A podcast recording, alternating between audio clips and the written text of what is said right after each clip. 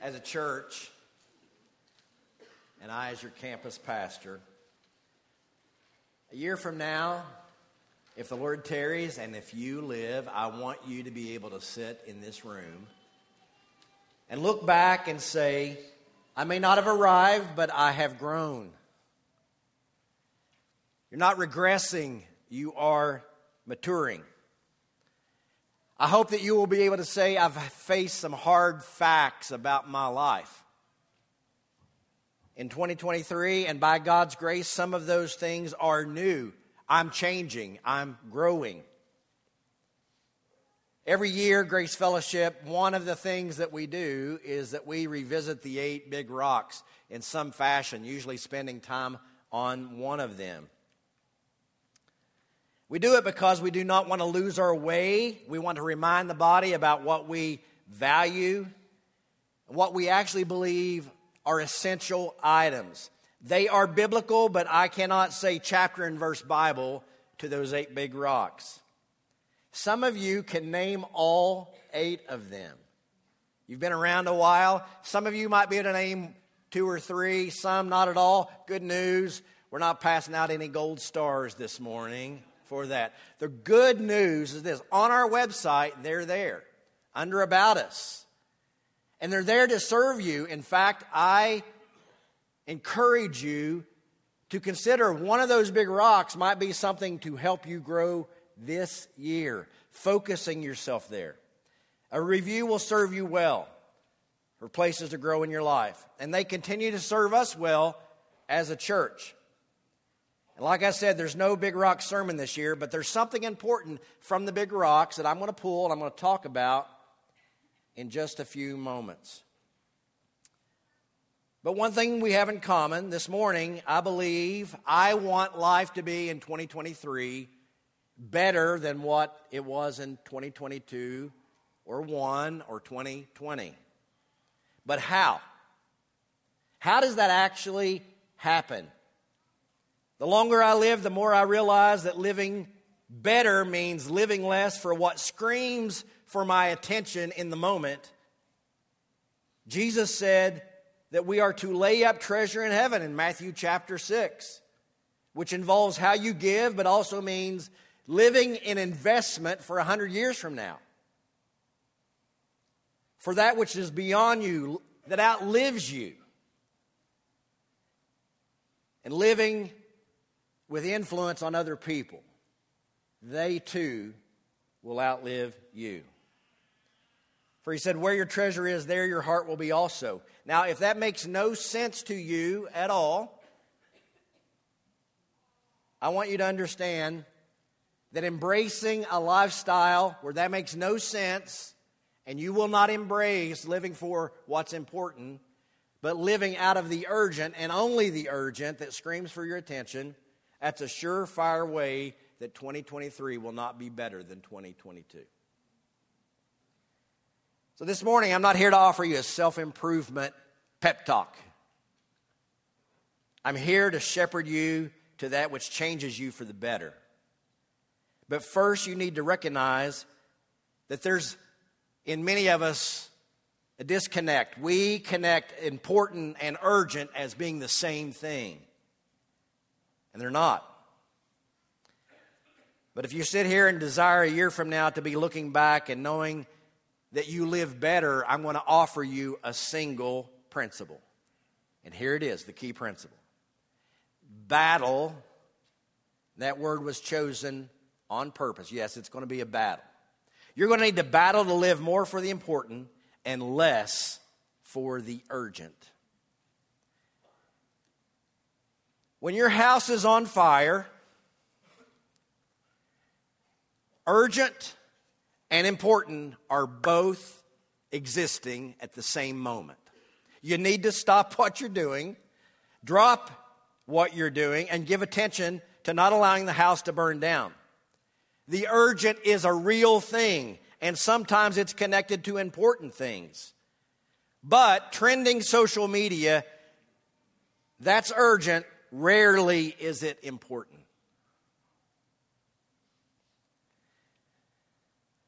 Email inbox bloating more numbers, more email. Urgent, usually not important. See, your children cannot make you give them your undivided attention. They cannot make you read to them or play games with them or teach them to pray or what it means to actually know Jesus. No, that will only happen when you understand what is important and making it a priority. Prioritize what is important. Prioritize that which does not scream for your attention, and usually the urgent things will take their place quietly in their proper place. So I ask you, how much of your life, you, how much of your life is spent devoted to the important? Which begs the question what's important? What's really important? First thing is this your relationship with God, that is really important. Build the habit of praising God like we are this morning, corporately, but do it privately. You were designed for praise. The book of Psalms is one big book of praise and prayer. You're going to praise something, you are going to do it, something or someone. God is rightfully to be praised. And you say, well, isn't that just obvious, Brian? Maybe, maybe this morning it, it, it is to you, but understand this. Regularly, I encounter people. I, I regularly come in contact with people who ask me maybe the, mo- the most uh, common question. And the question is about the book of Revelation. They want more book of Revelation. Teach us on the book of Revelation. Now, why is that? Because we have this insatiable desire to know something, know more about the unfolding of history, the future, the battle for good and evil. And yes, it's there, it's in the book of Revelation. But do you know the book of Revelation? That's not its point. That's not prophecy's point. The point is that God's people are destined in the book of Revelation for unending praise and worship. Heaven will be not boring, not because we know all the things about the future. Heaven will be grand because beauty will just transcend everything in your life that may seem, boring at this moment. The most beautiful, all of heaven will be the King of Kings, His love for us, His redemption, His glory. The urgent is about what you prioritize, but the important is the place of God in your daily life. And there is a difference. Here's how you also do that you got to build a lifestyle of praise. There are three common things I find with people there's a desire for more knowledge, greater opportunity, and you want God's favor on your life. You're interested in being effective in what you do, understandably so. And the solution for being effective, being a, being a sound mind, being calm, being hopeful, all of it is tied to prayer. And some of you will say amen to that.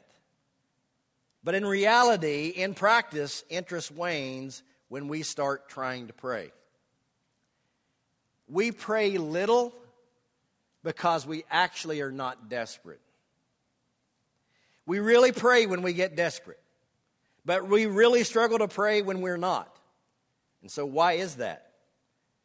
I believe it's because we really believe that on a day to day basis, we're pretty good at running our own life our own way. Even devoted Christians struggle to pray. And why is that? It's because we, it, it requires a long view, it requires a different focus. It requires for us to understand that there is a battle in it, but it gets easier when you know how desperate you really are and how much you need God to move. It's hard because it's not urgent.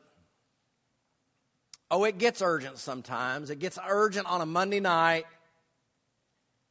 when we are being entertained watching warrior athletes and suddenly we come up we come up close to the brevity of life then prayer gets urgent.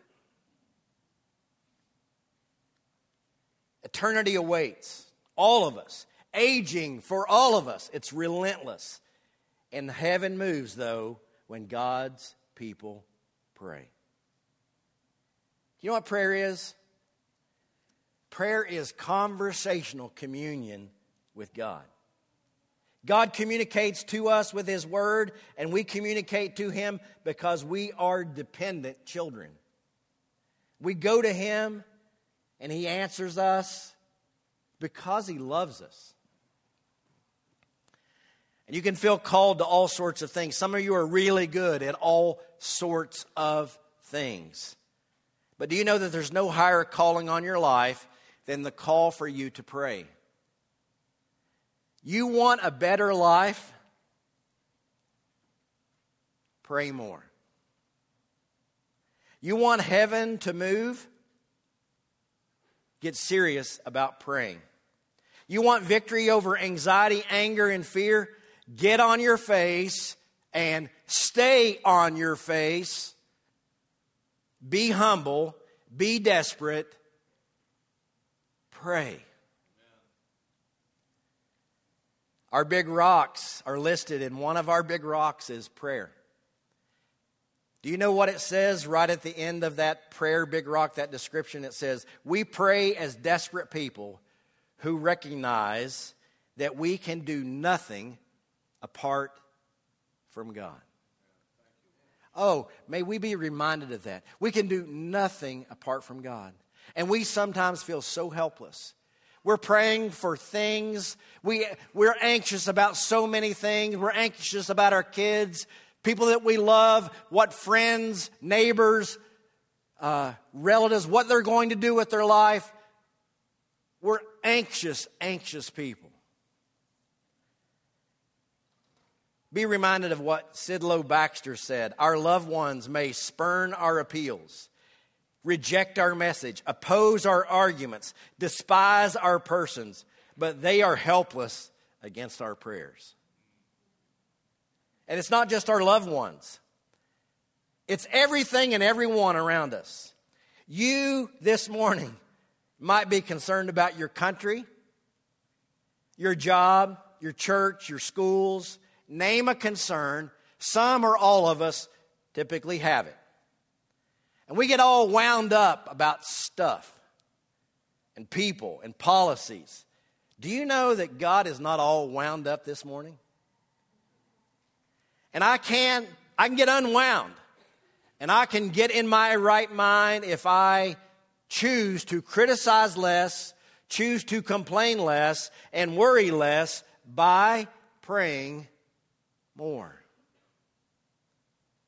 The universe and the world powerless against the God of Psalm 19 because it is all His. There's something else that's important relating properly with everything else in your life people, goals, things, everyone and everything. It is important, even crucial for you to understand that relating to everything as God intended, that will make your life better. You can make your life work on your own, but it will not work as God intended you if you choose to prioritize things that God does not. Let me illustrate this. In your bulletin, you have a picture of a postage stamp, almost true to size. Here it is. You can't read it from where you are. But in your bulletin, you will see it says USA forever and the, and, uh, the American flag. I want you to picture that stamp as your life. And if you are American, well, maybe some of this is what you value. Praise God for the country that we live in. But on that stamp, picture your life, everything about it your past, your future, the things that you're concerned about, your retirement, having resources, having good relationships, having health. Every one of you are a little bit different about how you look at it and how much time you spend, what part of that stamp you spend doing those things, worried about those things. But you spend a lot of time and energy focused on those things.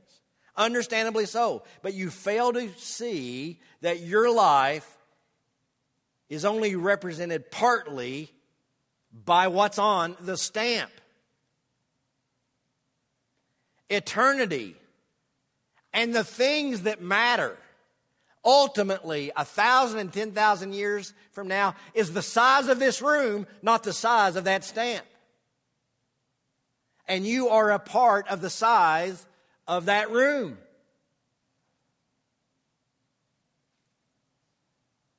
in 2023 you're going to live within relationships. You're going to live in relationships with people and things.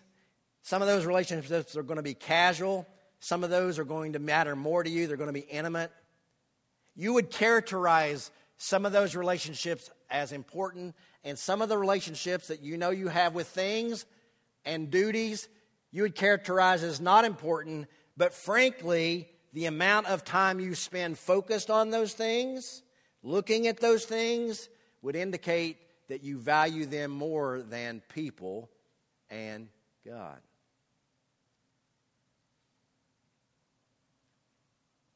We're blind to it. It's one of the conundrums of being human. We're fallen, we're weak, we're blind, we miss the room. We can only see the stamp. And we miss that we're devoted to things more than we're devoted to God and to His people. We have relationships that show we, what we really worship is not God, but frankly, they're idols. And we're blind to it.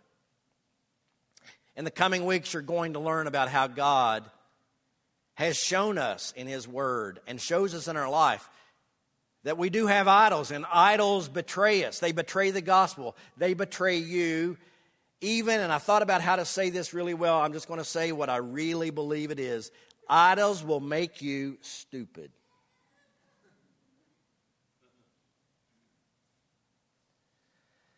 An idol is anything or anyone that begins to capture your heart, mind, or affections more than God. And your heart, John Calvin said, your heart is an idol factory. It never stops making new ones.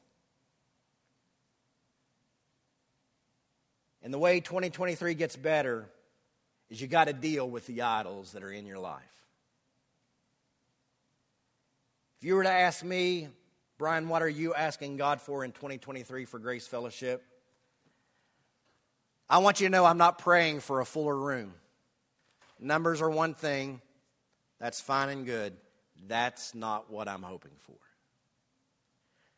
My prayer, my hope is that we will be a, purpose, a people that come to understand better that we are to worship God and nothing else. And we are to repent of our hidden sin of emphasizing the urgent over the important. To live with the room in view, not just the postage stamp. And I pray that God would do that in your life. I pray that in 2023, the important will come to take shape more prominently in your life. Would you pray with me?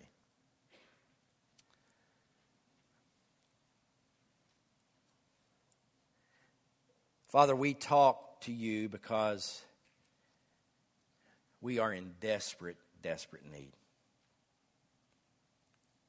We forget, we live blind to our desperate need to see you and then seeing you live out of it correctly will you grant to us, because of your love for us and because of the faithfulness and the sacrifice of Jesus, would you give to us a heart that actually will pursue the important over the urgent? Will you enlighten our eyes? Will you draw us into awe of you? Will you help us to embrace what it means to obey you?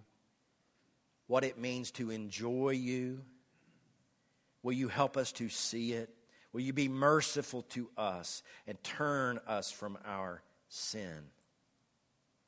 May Jesus be exalted above all things in our lives and in this church that belongs to you.